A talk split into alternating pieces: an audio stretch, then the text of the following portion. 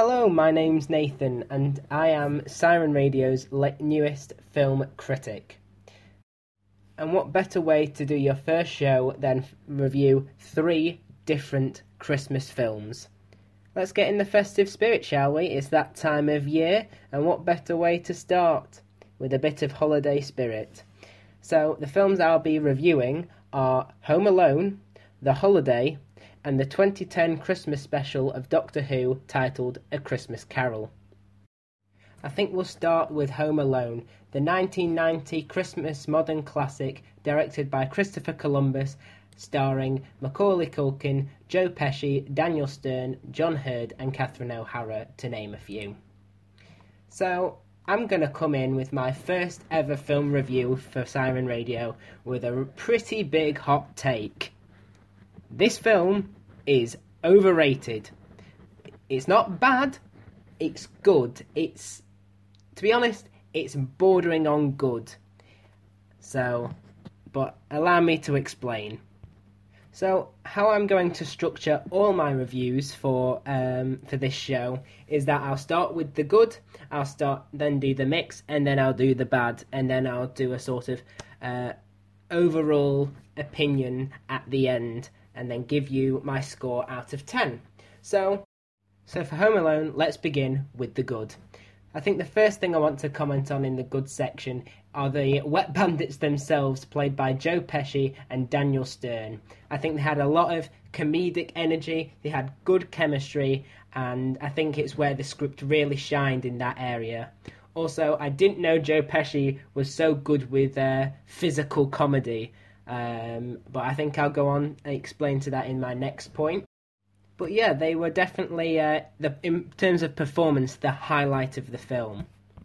The second positive I want to give this film is the score. Now, I've seen Home Alone a good number of times in my life, and it's only this time that I realised this film was in fact scored by John Williams himself the man responsible for scoring films such as E.T., Harry Potter's 1, 2, and 3, as well as all the Star Wars films. I did not know this, and he did an amazing job. I think the scene that has where the score shines the most is the scene where Kevin is setting up all the traps in the house. Uh, there's a piece that's sort of inspired by Carol of the Bells, um, and it has a bit of like a rock element to it and it just really stands out and it was really really cool. And my last point for the good is the most obvious one the bit that everybody loves and i think is probably the key reason why everyone ov- sees this film as so good and overrates it so much and that's the last 20 minutes where the wet bandits themselves uh, break in to the McAllister home and Kevin uses all his traps like uh, dropping the iron, the spider, the paint cans, um, as as well as many other things. It's very funny, um, and it was just a great time. I found this scene funny when I was a little kid. I still find it funny now, but it is where I think a lot of the overhyping praise comes to this film. Um, so, and that's what we'll be going into now with the mixed. Now, the mixed. Um, here's the hot take Kevin McAllister. Yeah, I didn't like his performance.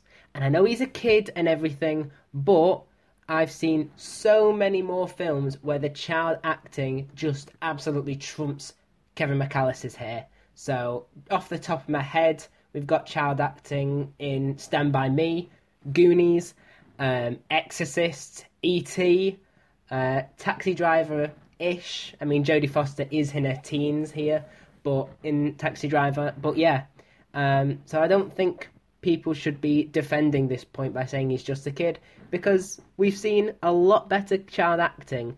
Um, you know, when he's in the house and he's just shouting, you know, I found I found that you know not really engaging, and I don't really know how because it's a kid in his house uh, able to mess around, and the performance is a bit wooden. Um, I also found that the um, what's the word fourth wall breaking aspect uh, to it, where he looks at the camera and says something along the lines of "I'm alone in my house" and has the eyebrow raising thing. Um, I don't know how to feel as a a long fa- long term fan of The Office. It's uh, it's quite a nice thing to see a fourth wall break, but uh, yeah, it wasn't the best thing to see. Um, and to be honest, apart from the last 20 minutes, the rest of the film is incredibly mediocre to me. It's kind of similar to how everybody praises the Pixar film Up. Okay? Hear me out, hear me out. Um, we everybody still remembers Up for the amazing montage sequence titled Married Life, where we see Carl and Ellie's life as they grow old, and everybody praises the film to no end because of that main sequence. And personally, I do love Up, but as soon as the married life montage ends, it's just a fun family romp through the Amazon rainforest or wherever they are, Niagara Falls or something like that. And it's kind of the same here, but and the tail end. So everyone loves the 20 minutes, me included. I don't have a problem with the last 20 minutes, but it's all the stuff beforehand. I can't forget how mediocre the whole film was until the last 20 minutes. So, yeah. And finally, we're going to go on to the bad. Now, I only have a few points here, luckily, because I don't want to be a Scrooge and give a Christmas film a low score, because I have done that to quite a few Christmas films, and I'm sure I'll be able to tell you my opinions on them at a later date. But my only point for the bad is the side stuff, the stuff with the rest of the McAllister family. I think all the kids on uh, that's not Kevin are even worse than uh, Macaulay Culkin. The actor who plays Buzz is slightly better, but he does he's not in the film that much. Um, I found the stuff with Kevin's mum extremely frustrating as she you know, she doesn't stay in Paris. She z- zips around the world, going plane after plane after plane, and then gets home, and then after after a couple of seconds hugging and holding Kevin, the rest of the family arrived because they took the direct plane, and it just it just made no sense to me, and I didn't like the scenes where she's arguing with the reception staff. I don't know if that was meant to be funny, if that was meant to be emotional. I just felt nothing, and I just kind of wanted it to go back to uh, the stuff that's happening with Kevin, but I don't know. Um, I didn't like the stuff with the people in the van as well. Those characters were not well developed at all, and they were kind of a crucial part to her story. The whole reason she got home was the people in the van, and they were barely developed at best. So yeah, that was my that's my only point negative point uh, for Home Alone there. So I'm going to wrap it up. Overall, Home Alone, it's it's a film I used to really love as a kid, but as time has gone on, I think it's just fine. It did get me in, in the festive spirit, I'll give it that. It's decently written, uh, and the story, the main story at least, was relatively entertaining. The last 20 minutes are fantastic, but it doesn't mean that the mediocre at best 80 minutes before that just didn't exist. Personally, it's not the best Christmas movie at all, but I'd still rewatch it again, but probably not for a couple of years.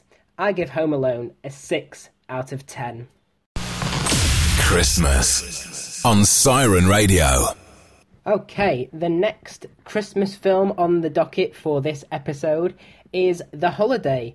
Uh, it was made in 2006 directed by Nancy Meyers, and stars Jude Law, Cameron Diaz, Kate Winslet, and Jack Black. Now, unlike Home Alone or the Doctor Who Christmas special called A Christmas Carol, I've never seen The Holiday before. I've seen a few Nancy Meyers films like The Intern um, and uh, The Parent Trap, which uh, is a film I really don't want to revisit because I think my opinions of that will tank because um, I really used to love that film as a kid. But here we are with The Holiday. I've never seen it before, um, and I'm not much of a rom com sort of person, but I'm open to any film. Um, but I'm, I would have to admit, I was going into this expecting not to like it. Um, I thought it was going to be incredibly soppy with a lot of lovey dovey elements. And don't get me wrong, it is definitely that, but it's redeemed by one simple word charm. This film is piled to the brim with so much charm. All the characters are incredibly charming, and they all have distinct personalities and their own quirks and charms. For example, Cameron Diaz's character has this whole American coming into Britain sort of culture shock, you know, driving on the wrong the wrong side of the road, um, having a troubles with Jude Law, and also not being able to cry. There's a big sort of character development all focused on this character's inability, I guess, to cry. And obviously, it's the most obvious plot character arc in the world that some point in the film, probably near the end, she'll cry. And she does. But it's still quite a. It's one of those um, obvious character arcs that you still feel satisfied when it happens anyway. I think an, another thing to, with these characters is their relatability. There's a, another story arc that um, follows Iris, who is played by Kate Winslet, and Miles's character. Now, Iris is um, an employee for Miles's um, newspaper magazine company, and Iris is completely smitten for Miles, and they did actually have a sort of on and off relationship, and she just can't get over him, and it's not healthy for her to still be there. We see her um, e- email him saying that she needs space, and that's why she's gone all the way to America, and it was just really relatable. Um, I've not been uh, in a lot of relationships, but it's that sort of the way it's written that even people who haven't been on on and off unhealthy relationships that I can I have um, we can still sort of relate to it. We can still sort of understand and care about these characters, even in situations that we haven't experienced, you know? And obviously, you could say that about any film on the planet. You could say, oh, well, you're not going to save the world like Batman and Superman, but you're still invested. But this is more of a realistic one. People have been in unhealthy on and off relationships where one's smitten for the other, and some haven't, like me. But I still really, really connected to that, to Iris's uh, struggle here, and that's really to do with Nancy Meyers' script, uh, which is for a Christmas film really good. Not just a Christmas film, a soppy, kind of cringy rom com Christmas film. This kind of ticks all my boxes of things I probably wouldn't like, but again, it's that charm, it's that that sort of whimsical, upbeat charm that just makes it work and made me smile throughout. So yeah, uh, I also really, really liked the side plot with the neighbor in America, who's um, an old sort of golden age of film screenwriter, it was quite powerful in a way. Um, not just because, you know, it's someone who has a vast, deep history and knowledge of film, but it was really nice because they have a sort of celebration show for him, and he's like, oh, no one will remember me. I don't want to go. I don't want to be doing this, that, and the other. And then we see this scene and there's so many people in the room, and he gives a really cute speech, and um, Kate Kate Winslet and Jack Black get together in that scene as well, and it's just really nice and it's wholesome, and that's kind of the run. Another word that is throughout that happens throughout this film. It's charming and it's wholesome, and at Christmas, what more do you want? Um, if we're gonna go to the mixed or the bad, um, I wouldn't say bad, probably more in the mixed area. It wasn't really as Christmassy as I anticipated. Now, that's probably more to do with America. The scenes in America, they genuinely looked like they were filmed in the summer and someone just had a wind machine whenever they were outside because it looked scorching hot, you know. I've not been to America in the winter time, so I don't know how much snow they get in. Uh, um, I can't remember where she goes. I think she goes to California, so I don't know how much snow there is in California at Christmas time. But um, it, it, the film just had this sort of sense that this could have been this could have set, t- taken place at Easter, and it had been the exact same film. Um, literally, all you'd need to change is all the scenes in Britain. Change it from snow to rain. I'm not joking. I'm not joking. So that's kind of like that's kind of a disappointing element. I came into it. Well, I came into it not thinking I'd enjoy it, and also came into it hoping it'd really get my Christmas feet spirit going and it kind of didn't. It just didn't do anything. Like, it did have like the odd Christmas film in the background, but you know, it those songs could be replaced with. I can't think of any Easter songs, but yeah, it could just be. It could easily be swapped around a quick script rejiggle and it can be set at any time of the year if they want. So that's kind of like quite a disappointing element. So yeah, that's that's that. That's uh, the holiday. I'm going to uh, do my overview now. So holiday, it's not a perfect film. Like it's not it's not a film that's going to blow anybody's minds. It's kind of the sort of Christmas film that I'd watch now while I'm wrapping presents. You know, I'm not really focusing on it, I'm doing something else, but every time I look up, I'll smile and through the charm and the wholesome uh, nature to it. Um, I think the performances were relatively good. I think Jude Law did probably shine the brightest compared to the rest. Uh, the script was really good. And if you haven't checked it out and you're in the need for some festive mood lifting, go check it out. It's it's definitely worth your while. I know films from like um, Nancy Meyers and Nora Ephron sort of have this reputation for being dead girly, lovey-dovey films. Um, but they are quite decent. I'm not gonna lie. I was in that camp of no, I'm not gonna watch them, but it, it's definitely worth your while. And I think this one is as well. It's fun. It is related. It's relatable, yet it's predictable and not as Christmassy as I expected, but it's still a very fun time, and I give the holiday a 7 out of 10. Christmas on Siren Radio. Finally, here we go, the last film. Well, it's not a film, it's a TV special. So, a bit of background. I am a massive, massive Doctor Who fan.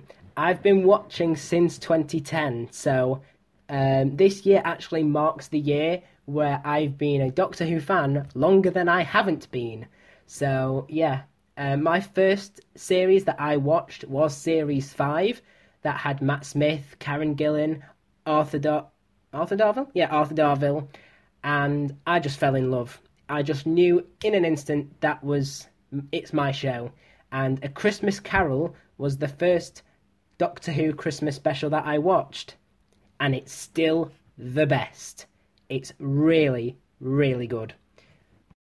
So think about the classic tale of a Christmas carol. We have Ebenezer Scrooge, who is a horrible old miser who hates Christmas, and on Christmas Eve gets visited by the ghost of Christmas past, present, and not future. It's a Christmas yet to come. And afterwards, it changes his worldview and his love for Christmas is renewed. So, and this is exactly that, but a Christmas, uh, not Christmas spin, a Doctor Who spin. So instead of Ebenezer Scrooge, Scrooge, it's Kazran Sardik, who's played by the amazing Michael Gambon, who is just amazing, just amazing. Um, the way they do, especially the past elements of the Christmas Carol uh, story is just really good because instead of taking Ebenezer or Kazran in this instance to the past to look back.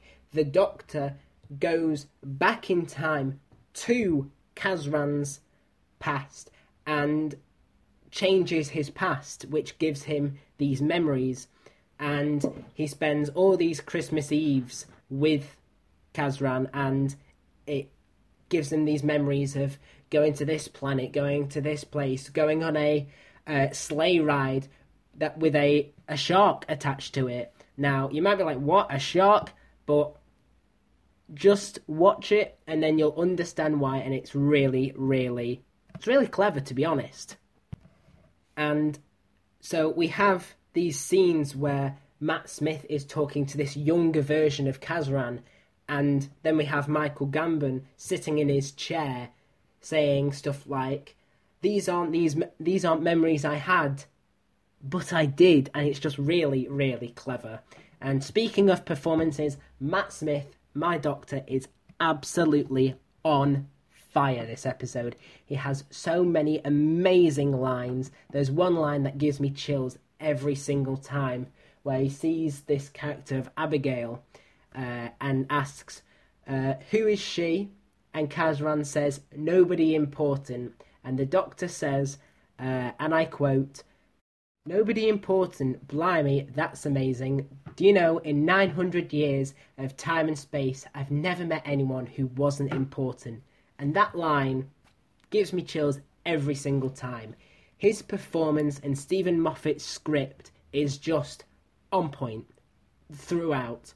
Um, I probably should say maybe this is biased because this is when I, you know, you know, it, it's my favorite show. It's one of my favorite series. It's one of my favorite specials since I was nine. You know, so of course I'm gonna be like gushing about it. But if you watch it, you'll see where the merit is deserving.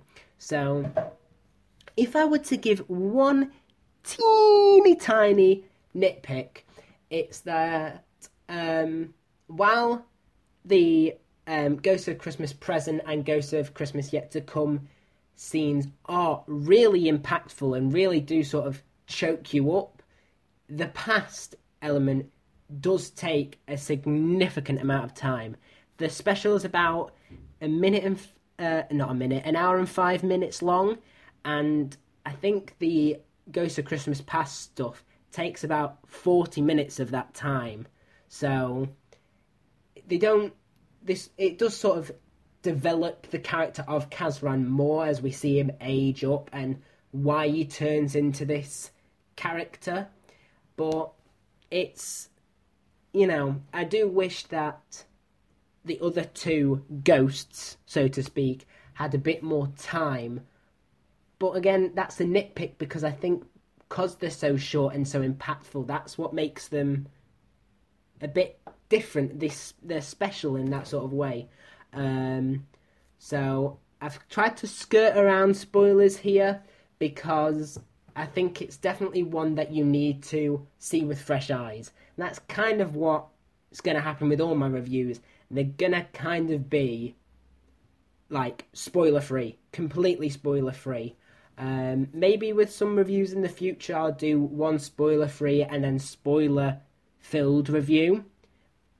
We'll, we'll see about that. Um, but I think it's definitely something to see as it plays out because yes, it is inspired and is structured like uh, a Christmas Carol, but it does things in a different Doctor Who way that really just makes it stand out. So um, I love this Christmas special for Doctor Who, and I love Doctor Who so much. Um, we won't go into how this how the show is like in uh, in uh, its current stage because that's not a film, that's a show. Um, and this episode isn't actually a film, but I wanted to be cheeky and throw this in because if we're going to talk about Christmas stuff, I might as well throw in one of my favourite pieces of Christmassy media. So, uh, with that being said, I'm going to wrap up my Christmas Carol review and this episode by giving the uh, Doctor Who A Christmas Carol a 10 out of 10. I know I said the nitpick about the Ghost of Christmas Past and Yet to Come stuff, but they're so minor that I'm not going to forget, not even going to think about it because they are actually really good in their own right. I just wanted more. So in, in anything, it's a nitpick on the positive. I wanted more. So yeah, 10 out of 10. Um, so and that's going to do it for this episode. Um, I I do I plan to watch as many films as I can. I'm always watching a film, so no doubt I'll be uh, doing maybe another Christmas uh, episode here. Uh, so um, yeah, we've got a I've got a lot of ideas for this show coming. Um, lots of old films, lots of new films, and I just can't wait to begin. So I hope you enjoyed this episode. You've been listening to me, Nathan Pound, Siren Radio's film critic. Back with you soon.